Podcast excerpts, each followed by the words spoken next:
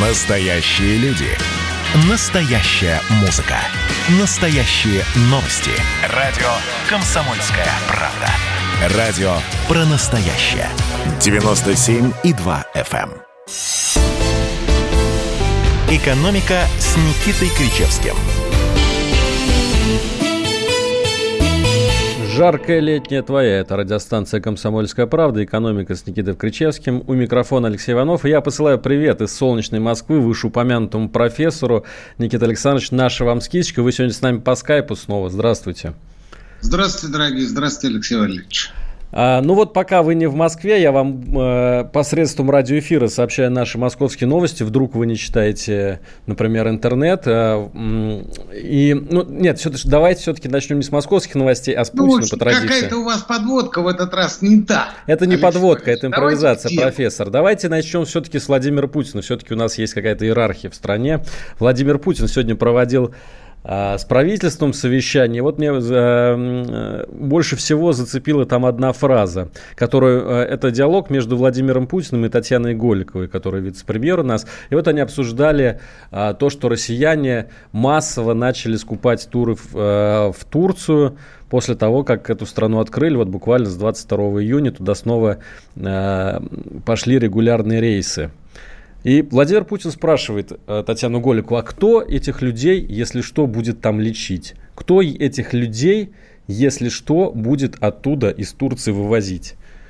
И Татьяна Голикова отвечает, они, каждый человек, который летит за границу отдыхать, делает это на свой страх и риск. И правильно ли я понимаю, что а, правительство, по большому счету, умывает руки в случае, если действительно какой-то форс-мажор в Турции случится. Нет, вы неправильно понимаете, Алексей Валерьевич, потому что э, что бы ни происходило, с каким бы страхом и риском э, наши с вами сограждане не оказывались в сопредельных и прочих государствах, э, страна все равно за них несет ответственность. В любом случае, э, не дай бог, что произойдет, э, конечная помощь будет э, естественным образом оказана со стороны государства. А то, что на свой страх и риск, так это вне всякого сомнения, потому что все понимают, что э, ситуация крайне далека от э, более-менее благоприятной. По- совершенно непонятно, что с так называемым индийским штаммом, московским штаммом, британским штаммом, прочими штаммами, их вариациями. Поэтому не равен час зацепят и в Турции, зацепят и в Болгарии, и даже в Соединенных Штатах Америки. Хотите лететь, летите. Не хотите, оставайтесь дома. Считайте себя привитым спутником. Считайте, что спутник вам поможет и вас защитит. Ну, все равно на свой страх и риск получается. Но такое ощущение, что Владимир Владимирович как будто был бы не слишком доволен этим решением. И можно ли вообще по- подумать о том, что такого рода решения принимаются без его участия? Тем самым правительство и президент э, еще раз акцентировали внимание а, туристов, отправляющихся за границу, в частности в Турцию, в том, что э, никто от э, негативного влияния коронавируса не застрахован. Не застрахован, поэтому взвесьте все за и против, вспомните авось, вспомните небось, посчитайте, что вы привиты, и поэтому у вас все в порядке, и летите Дай бог пронесет, дай бог все будет хорошо. Но не будет хорошо, так имейте в виду, что в первую очередь ответственность лежит на вас. Ну а почему она должна лежать на государстве, Алексей Валерьевич? Вот в чем история. Почему? Почему? На протяжении столетий мы ориентировались исключительно на государство. Мы считали, что а, богатый и большой брат нас обязательно выручит, вывезет, а, поможет всеми возможными и невозможными способами. А, И надеемся на это до сих пор. А, Кстати говоря, есть же страховки от а, заболевания коронавирусом. Я считаю, что если уж вы летите на свой страх и риск, так застрахуйте этот риск. А, Приобретите страховочку, пусть она будет стоить несколько больше, чем обычная страховка. Ну, так и бог с ней. Зато у вас будет уверенность в том, что не дай бог чего, у вас будет некая подушка финансовой безопасности на то, что оказавшись, например, в турецкой больнице в, в Ковидарии, вы не будете без копейки денег, и у вас не будет а, проблемы э, в том, а, как рассчитаться, как расплатиться за оказанную услугу. Проблема ведь э, сейчас еще и в том, что новые штаммы коронавируса, они очень быстро приводят к тяжелому течению заболеваний. Из-за этого очень часто вывести больного из-за рубежа, ну, собственно, нет возможности, потому что... Алексей Валерьевич, у нас не та программа. Мы сделали реверанс в сторону э, страховщиков. Мы еще раз акцентировали внимание отъезжающих туристов э, о том, что спасение утопающих – дело рук в первую очередь самих утопающих. И я считаю, что на этом надо нам перебегать дальше. Да, но я только одну цифру вот вы, э, произнесу. 3 миллиона российских туристов могут посетить Турцию до конца сентября. Это оценка Ассоциации туроператоров России. Представляете, сколько рискованных людей в нашей стране? Вот только подумайте об этом. Алексей Валерьевич, я, когда э, слышу Ассоциацию туроператоров России, в первую очередь думаю о том, что они Сначала говорят о том, что там цены на турецком берегу выросли, там чуть ли не на 20%, забывая о том, что они за тот же период с конца апреля выросли на российском Черноморском побережье два раза. А потом я вспоминаю о том, что за 7 лет, пока действуют против нас санкции после воссоединения с Крымом, можно было 20 раз наладить туриндустрию, опять же, на Черноморском берегу, и ничего этого не произошло. А теперь они нас в очередной раз стращают. Да пошли они, Алексей Плюс семь девять шесть семь двести ровно девяносто семь ноль два. WhatsApp, Viber, Telegram. Можете задавать по ходу нашего эфира свои вопросы для профессоров. Как обычно в конце передачи некоторые самые интересные из них мы прочитаем. А теперь, собственно, к московским новостям. Почему я с этого пытался начать? Потому что идут валом, валом сообщений по новостным лентам. Вот, ну, Подмосковье теперь объявляет, что, значит, запрещает посещение ресторанов, кафе, ночных клубов без QR-кодов. За, запрещается работа спортивных площадок, детских площадок. До этого в Москве ввели а, си, а, пропускную систему по QR-кодам а, во все рестораны города. Никита Александрович, а, мы пришли вот к этому цифровому гулагу или это вполне себе адекватные меры, как по-вашему? Мы пришли к осознанию, констатации беспомощности в борьбе с э, очередной третьей волной коронавируса. Больше, больше ничего. А то, что там цифровые нововведения, так это дай бог. Это хорошо, и без них было бы еще хуже. Я к чему? Я к тому, что вы знаете, в ситуации, когда ВОЗ э, дала, по сути, отрицательное заключение, хотя официально его еще нет на российскую вакцину, но она указала на массу прегрешений э, тех, кто производит вакцину, там, в частности, на заводе в Уфе. А, в ситуации, когда все прекрасно понимают, что коронавирус распространяется не с 23 до 6 в ресторанах или а, в дневное время в детских комнатах и на фудкортах, а во время часы пик в метро и в общественном транспорте. А, в ситуации, когда совершенно непонятно, что делать и как противостоять распространению коронавируса, особенно учитывая то, что а, процент заражения при малейшем контакте существенно выше. А, объявлять вот эти вот половинчатые меры, ну, совершенно ни о чем. Это, мне кажется, сродни определенному преступлению против страны. Почему? Потому что если уж у вас такая действительно тяжелая ситуация, она реально тяжелая, ну, так надо вводить жесткий локдаун. В первую очередь нужно закрывать метро, нужно закрывать столицу как главный транспортный хаб России. Потому что поговорите в регионах, поговорите с родным Саратовым. Люди не едут в Москву по той простой причине, что здесь какой-то ад. Здесь люди чуть ли не на улицах валяются трупами. Они же как Это фейки, Никита Александрович, вы должны это сразу сказать, потому что люди подхватят это сейчас, нас слушают по всей стране. Никакие Я трупы... Я сразу сказал, что мнение в а, глубинной России вот сегодня ровно такое. Так закройте город, закройте, приостановите работу метро, общественного транспорта, ресторанов, вообще всех мест массового, массового скопления людей. Э, делают не в ресторанах. Что такое рестораны? Ну хорошо, вот у меня есть э, ПЦР или там а, прививка, а у девушки, которую я туда хочу пригласить, нет. Куда мы поедем? Мы поедем в Подмосковье. В Подмосковье сегодня такая же ситуация. Да все равно мы найдем выход.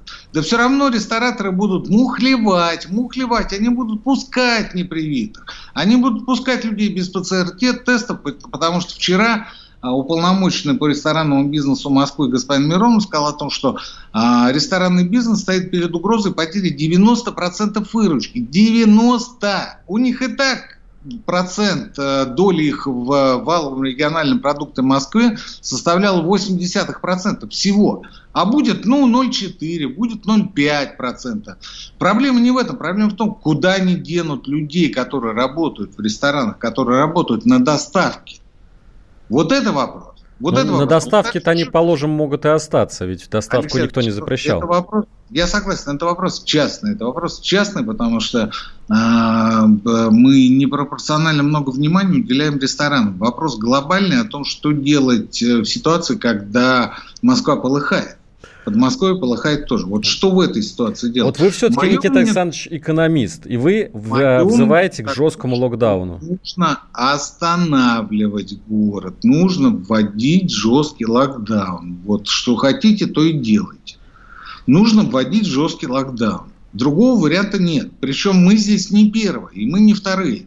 А, вспомните Израиль, вспомните Германию, вспомните Великобританию, вспомните другие страны. Там везде было ровно то же самое. Ну уж метро-то, мне кажется, нигде не останавливали. И метро останавливали. А возьмите э, несчастную Украину. Там точно так же э, вся Украина полыхала. Сейчас там все более-менее нормально. Ну, там останавливали метро. Но там останавливали метро. И ничего удалось предотвратить. А сейчас у нас ситуация такова, что а, в, а, мне присылают постоянно в телеграм-канал антискрепа, присылают постоянно фотографии утреннего часа пика там на а, кольцевых ветках там или на а, конечных а, станциях радиальных а, линий метрополитена. И везде все одно и то же. Друзья, сейчас у нас первая пауза в нашем эфире. Напоминаю, экономика с Никитой Крычевской на радио «Комсомольская правда». Никуда не отходите от ваших радиоприемников. Следствие утверждало, что он стрелял в Чубайса. Два года он провел в Кремлевском Централе и добился своего полного оправдания. Радио «Комсомольская правда» и адвокат-писатель Иван Миронов представляют проект «Линия защиты». Передача о том, что безвыходных ситуаций не бывает. Обсуждение самых острых тем недели, неожиданные гости, общение со слушателями и невероятные истории от ведущего – которые произошли с ним на самом деле. Все это «Линия защиты Ивана Миронова». Слушайте каждую пятницу в 6 часов вечера по московскому времени. «Экономика» с Никитой Кричевским – Друзья, мы возвращаемся в прямой эфир. Мы, это Алексей Иванов у микрофона и Никита Кричевский, профессор наш дорогой по скайпу с нами сегодня. Вот Берия Ильич э, в чате на Ютубе резонно говорит, что с особым цинизмом сейчас было бы на локдаун закрыть Москву сразу после того, как открыли Турцию. То есть в Турцию можно, а вот из Москвы никак нельзя. Профессор, вы с нами? Что и что это к чему? Это, это к вашей последней реплике. Просто комментарии наших слушателей. Это подводка к тому, чтобы я назвал снова телефон. Слушайте, слушайте в Турцию летают из более чем 30 городов. Вот с вчерашнего дня открыто авиасообщение с, с очень многих российских городов. И где-то чартеры, где-то рейсовые самолеты. Не принципиально. Причем с Москвы.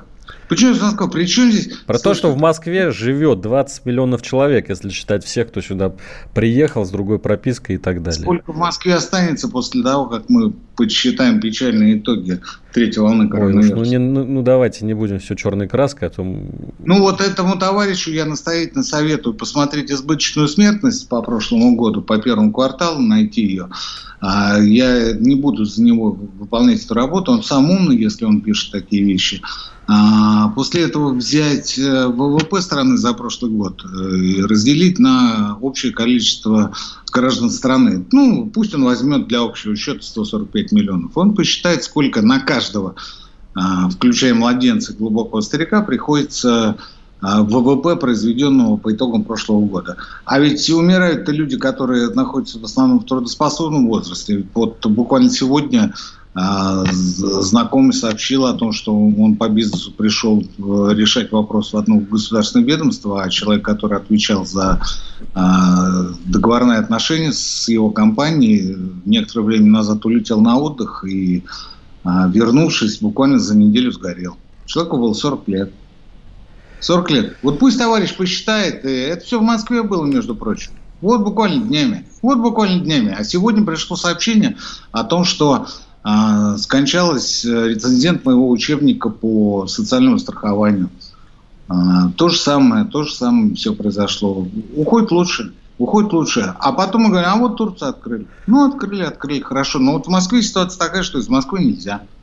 Плюс ну, 7 967 200 потому ровно 9702. Полетите, полетите и повезете с собой этот несчастный ковид. Вас там на границе возьмут у вас моментальный, мгновенно ПЦР-тест, увидят, что у вас а, не дай бог окажется вирус в вашем организме и, а, поместят вас в карантинную зону. После этого вот вообще непонятно, что с вами делать. Ну просто непонятно. То ли вывозить вас, то ли а, не знаю.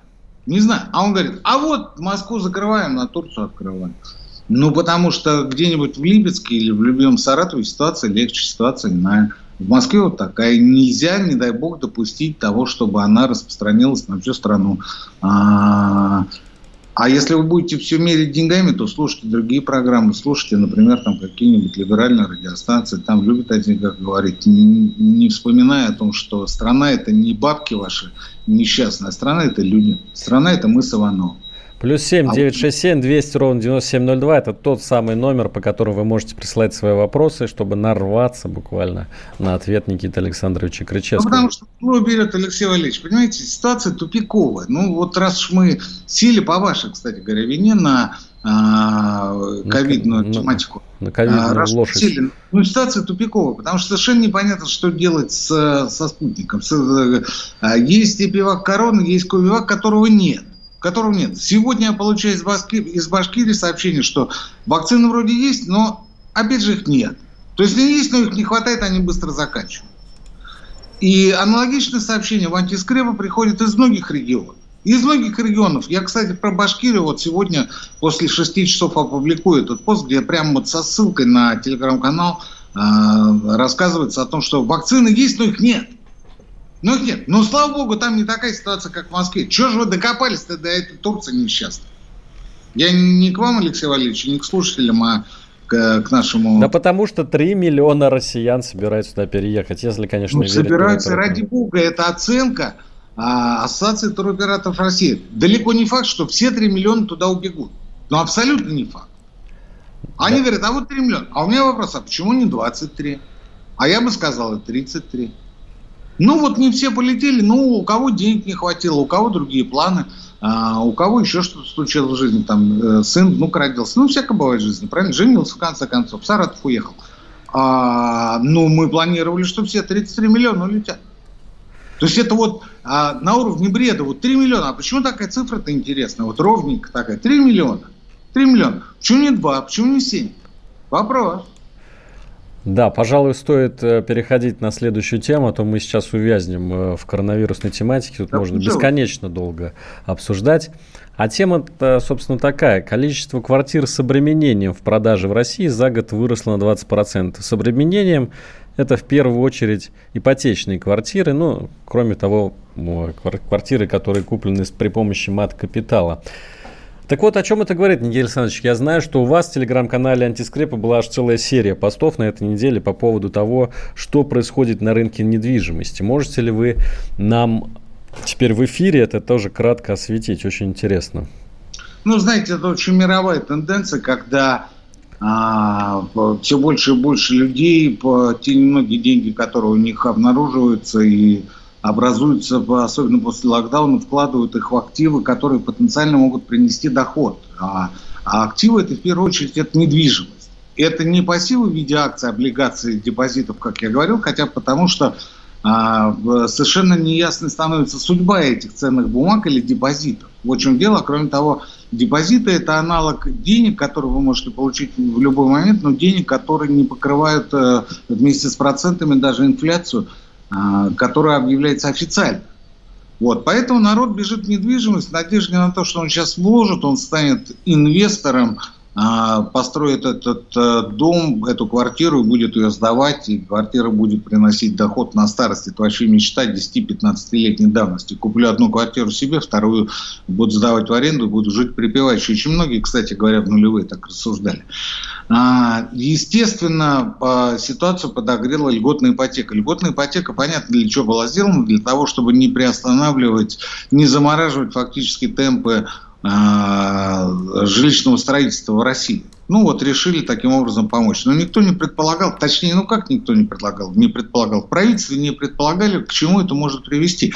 Я-то тогда еще говорил о том, что еще в 2006 году еще в 2006 году в славном городе Нижневартовске, да во многих других городах существовали подобные ипотечные программы, где местные власти а, субсидировали процентную ставку по ипотеке для тех, кто желает приобрести жилье э, в, ну, скажем, в том же Нижневартовске. Так вот, я вам скажу, если до объявления этой программы квадратный метр в этом городе стоил 60 тысяч рублей, это был 2006 год, то после того, как эта программа начала работать, цена выросла до 100 тысяч рублей. И тогда это говорили, э, приводили как э, пример того, как не надо делать. Но это было 15 лет назад. 15 лет назад. Ничего лучшего не придумали, как сделать то же самое, но только на федеральном уровне.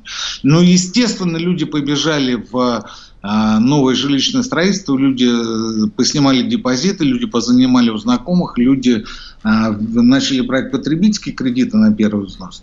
А, цена пошла вверх, банки начали мягко намекать на то, что хорошо бы внести дополнительный залог, проценты начали расти потому что реальный доход не, не увеличивается, люди рассчитывали на то, что экономика начнет восстанавливаться и доходы постепенно будут э, расти вместе с экономикой. Ничего этого не произошло. Плюс к этому, плюс к этому начали безудержно расти потребительские цены. В магазин сегодня страшно заходить. И все это привело к тому, что все больше и больше населения э, понимает о том, что оно не справляется с э, ипотечной нагрузкой, выставляет э, свои активы на продажу.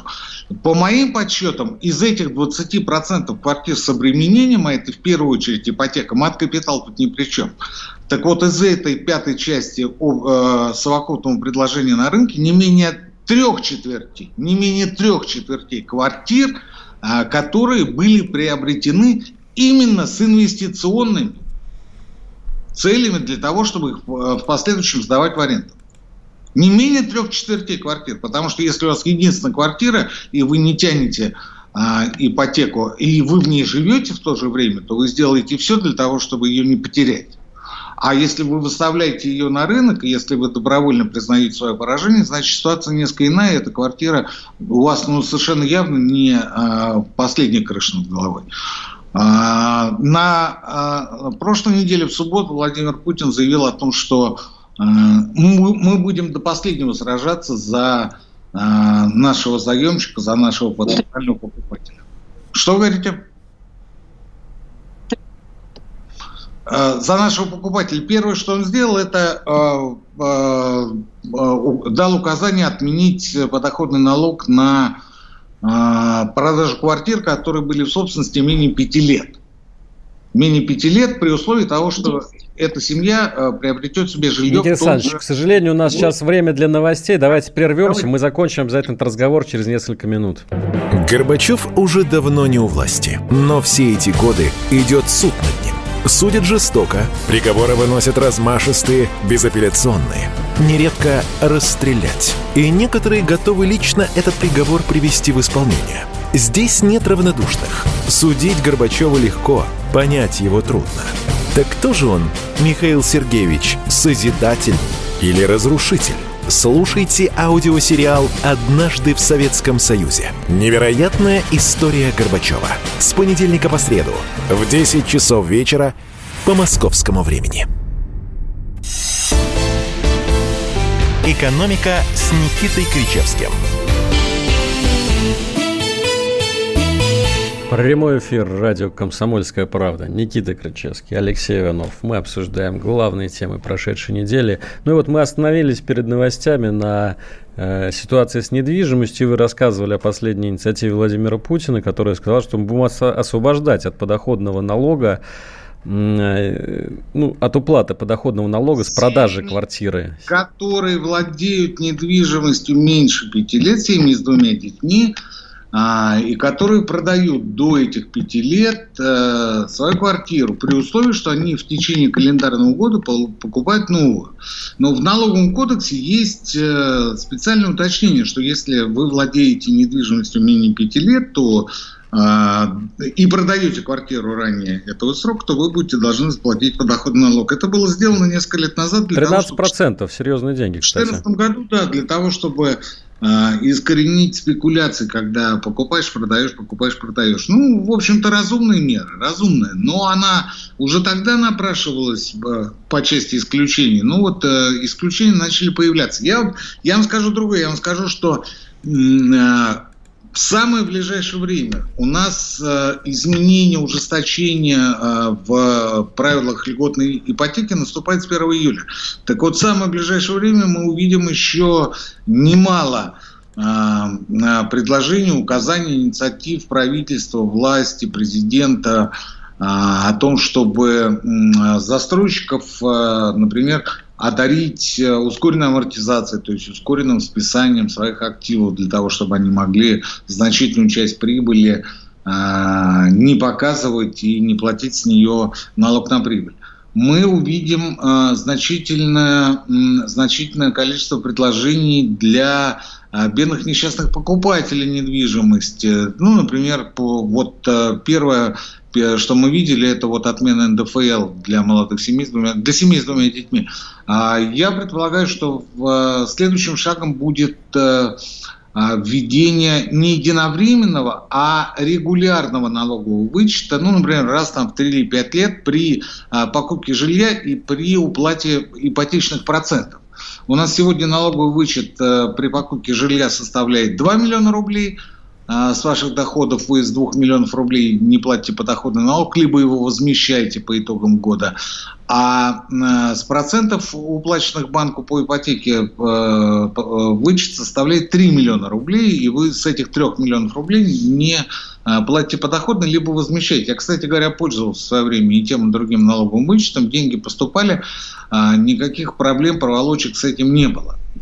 А, наконец, наконец мы а, мы с вами увидим а, инициативы, направленные на облегчение бедных, несчастных, облегчение жизни бедных несчастных банкиров потому что они будут вынуждены, они сейчас вынуждены при какой, каком-либо ухудшении, скажем, качества ипотечного кредита досоздавать резервы. Я предполагаю, что ЦБ а, сделает послабление в, в части ипотечных кредитов. Но это мои предположения, потому что на самом деле вариантов очень много, очень много, и мы их обязательно увидим и услышим, и вполне допускаю, что мы их услышим с вами через неделю, когда э, мы с вами будем выходить после чего, Алексей Валерьевич? После прямой линии президента Российской Федерации. Вот вполне допускаю, что мы услышим об этом прямо через неделю. Ну, может, мы спугнем инициативу, не знаю, не знаю. Но все это будет направлено на то, чтобы а, вот на мой взгляд, э, не отрасль по строительству жилья не останавливалась, а на то, чтобы а, те самые бедные несчастные покупатели еще глубже влезали в ипотечную кабалу, потому что я сегодня называю это именно так. А еще несколько лет назад, ну, скажем, лет там 7-8 назад, э, средний срок ипотечного кредита составлял там порядка 8-9 лет. 8-9 лет это было абсолютно нормально. Ну, даже если 10, даже если чуть больше, это было ничего страшного, потому что э, люди э, становятся старше, компетентнее, квалифицированнее, люди больше зарабатывают, люди э, получают какую-то дополнительную помощь э, в виде, ну, например, активов своих усопших родственников. Всяко бывает, всяко бывает.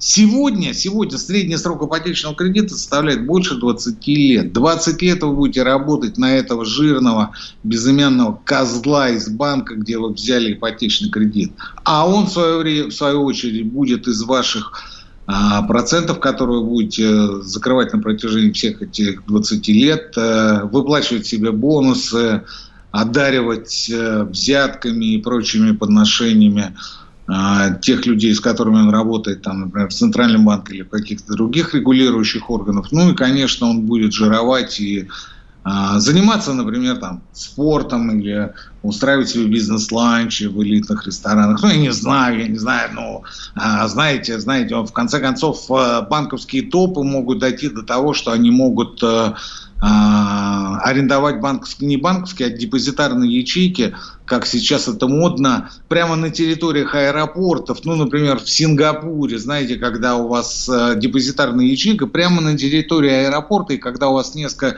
колец безопасности, первое кольцо – это аэропортовское кольцо, а потом же идут кольца непосредственно э, депозитарий, и к этому а, депозитарию подкатывают частный самолет, оттуда выходят люди, выгружают э, то добро, которое этот самолет привез, и самолет даже не глушит двигатель, разворачивается, улетает домой. А все это будет из тех копеек, которые платим мы.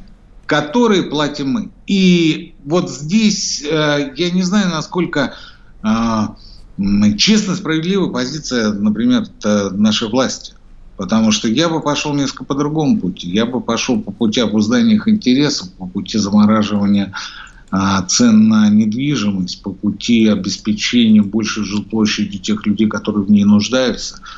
А, ситуация разворачивается, опять же, не в нашу сторону, а в сторону а, тех самых жирных котов, которые будут арендовать частные самолеты или на своих самолетах будут вывозить бабло и всяко разные ценности в те самые депозитарные ячейки на территории Сингапурского аэропорта. Ну, я абстрактно говорю, Сингапурский аэропорт, это может быть любой другой аэропорт мира или а, совершенно не обязательно аэропорт, это может быть даже где-то в Москве, но только не в банке, только не в банке, только не в банке. Что касается, я заканчиваю, что касается а, тех самых инвесторов, о которых мы периодически говорим, то я бы настоятельно рекомендовал им обратить свое самое пристальное внимание на а, рынок жилой недвижимости, активизировать э, а, свои связи или наоборот завести свои связи в э, соответствующих структурах коммерческих банков, которые отвечают за реализацию а, той недвижимости, которая поступает им э, в качестве залога. А, в риэлторских организациях, у частных риэлторов, может быть, индивидуально, может быть, даже а, подать какое-то объявление в сетях. А почему нет? А почему нет? Э, выкуплю вашу недвижимость, расчет там сразу там, в течение там, нескольких дней после а, проверки документов. Э, время, время-то наступает, время наступает. И а, по моим представлениям, по моим представлениям, вот этот сегмент, вот эта пятая часть, не весь рынок, а только вот э, пятая часть ипотеки с обременением, которая сегодня выходит на рынок, может просить по деньгам еще процентов на 20-25 совершенно спокойно. А может не просить, но это мои прикидки. В любом случае, э, Бенз будет. Но никто не знает, когда. А, я хотел бы уточнить, Никита Александрович, все-таки вы уже вторую передачу говорите, что недвижимость это лучший актив. А сейчас Нет, вот... ни, в коем случае, ни, в ко... ни в коем случае, ни в коем случае. Не лучший актив. Это один из активов, на который стоит обратить внимание. Но это не значит, что это не значит, что это тот актив, э, ради которого стоит бросать все. У нас не та ситуация в стране, чтобы полагаться исключительно на недвижимость. Хорошо, тогда ваш прогноз, если вы можете его дать, конечно же, а когда цены на жилье в целом начнут нет, снижаться? Нет, нет, нет. И до какого предела? Государство будет делать э, до последнего все, чтобы не допустить массового сбоя а, в этом сегменте рынка до последнего, потому что просядет не только стройка, просядет не только а, целая индустрия по привлечению мигрантов в страну, но просядут банки, у них же эта ипотека в залог, просядет Дом РФ, просядет множество других организаций. И еще раз повторяю, государство будет делать до последнего все для того, чтобы не допустить а, того самого обвала.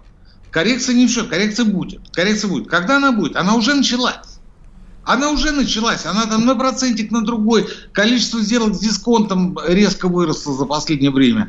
А процесс пошел. Я не могу сказать, что это пузырь, я могу сказать, что это неграмотная, неквалифицированная политика нашей власти на этот раз по поддержанию рынка жилищного строительства, ни наших с вами чаяний по э, улучшению своих жилищных условий, о нас здесь не думали. К сожалению, о нас здесь снова не думали. Мы здесь были э, внешней экстерналии положительным эффектом. Получится хорошо, не получится, черт с ним. Главное, поддержим строго, главное, поддержим банки, главное, подсадим население на ипотечную иглу, и пусть оно зарабатывает для того, чтобы нам жилось с каждым годом чуточку, но лучше. И все же, э, все же, все же недвижимость это такой же товар, как все остальные. И сейчас уже видно, что предложение становится все больше и больше, а спроса все меньше и меньше.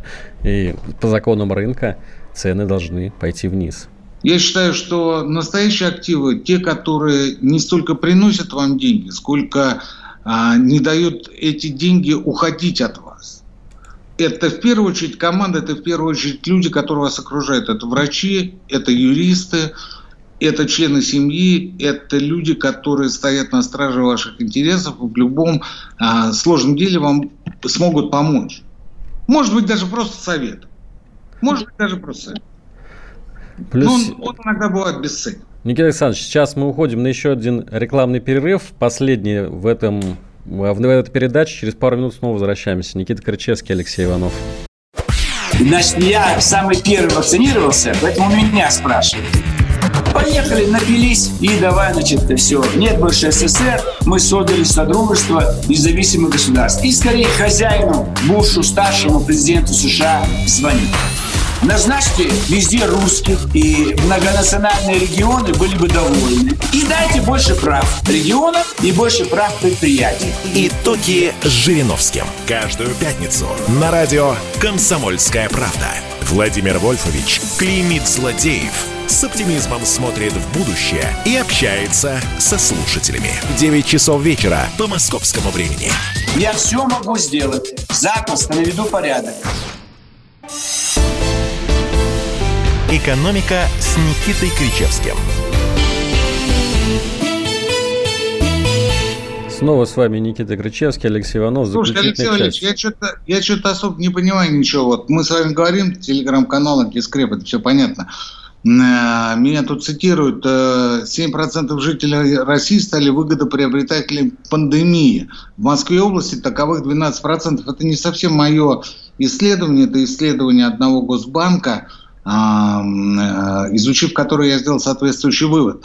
93% населения оказались в пролете, как бы родное государство не одаривало их вертолетными десятками на бедность. Это я не знаю, что написано, но факт есть факт, вот то, что меня процитировали. Я в этом же телеграм-канале читаю а, свежее сообщение 1740. ЦБ призвал готовиться к новому кризису.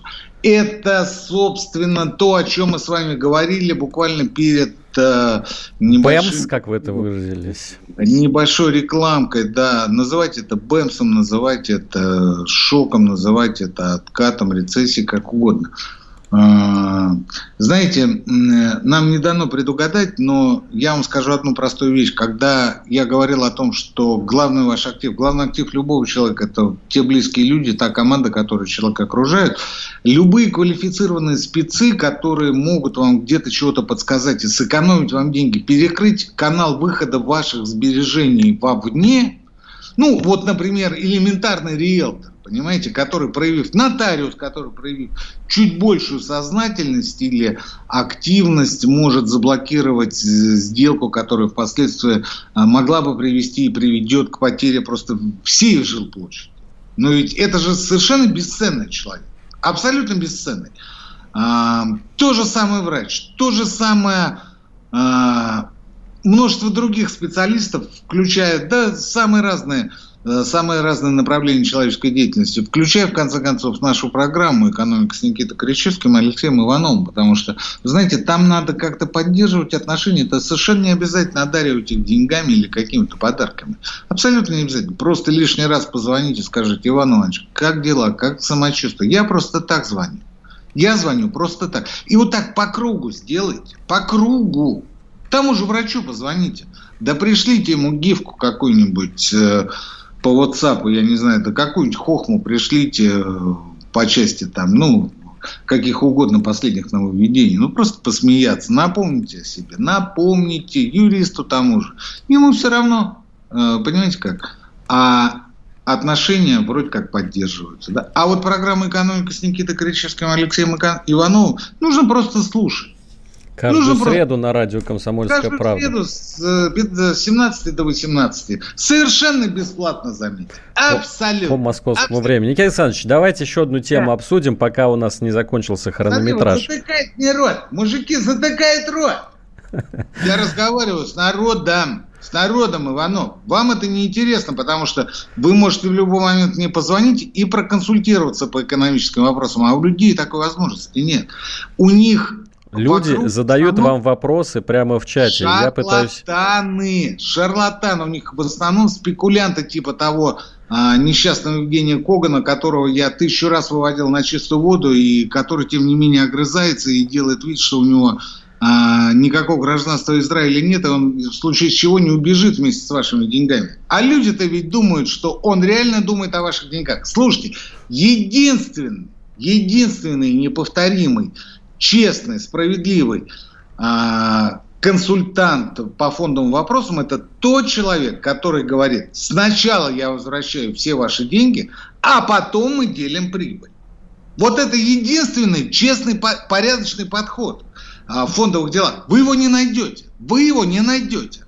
Но это единственный способ для того, чтобы избежать шарлатанов. Вы приходите, не торгуйтесь за комиссию с риэлтором, там еще с кем-то. Не торгуйтесь.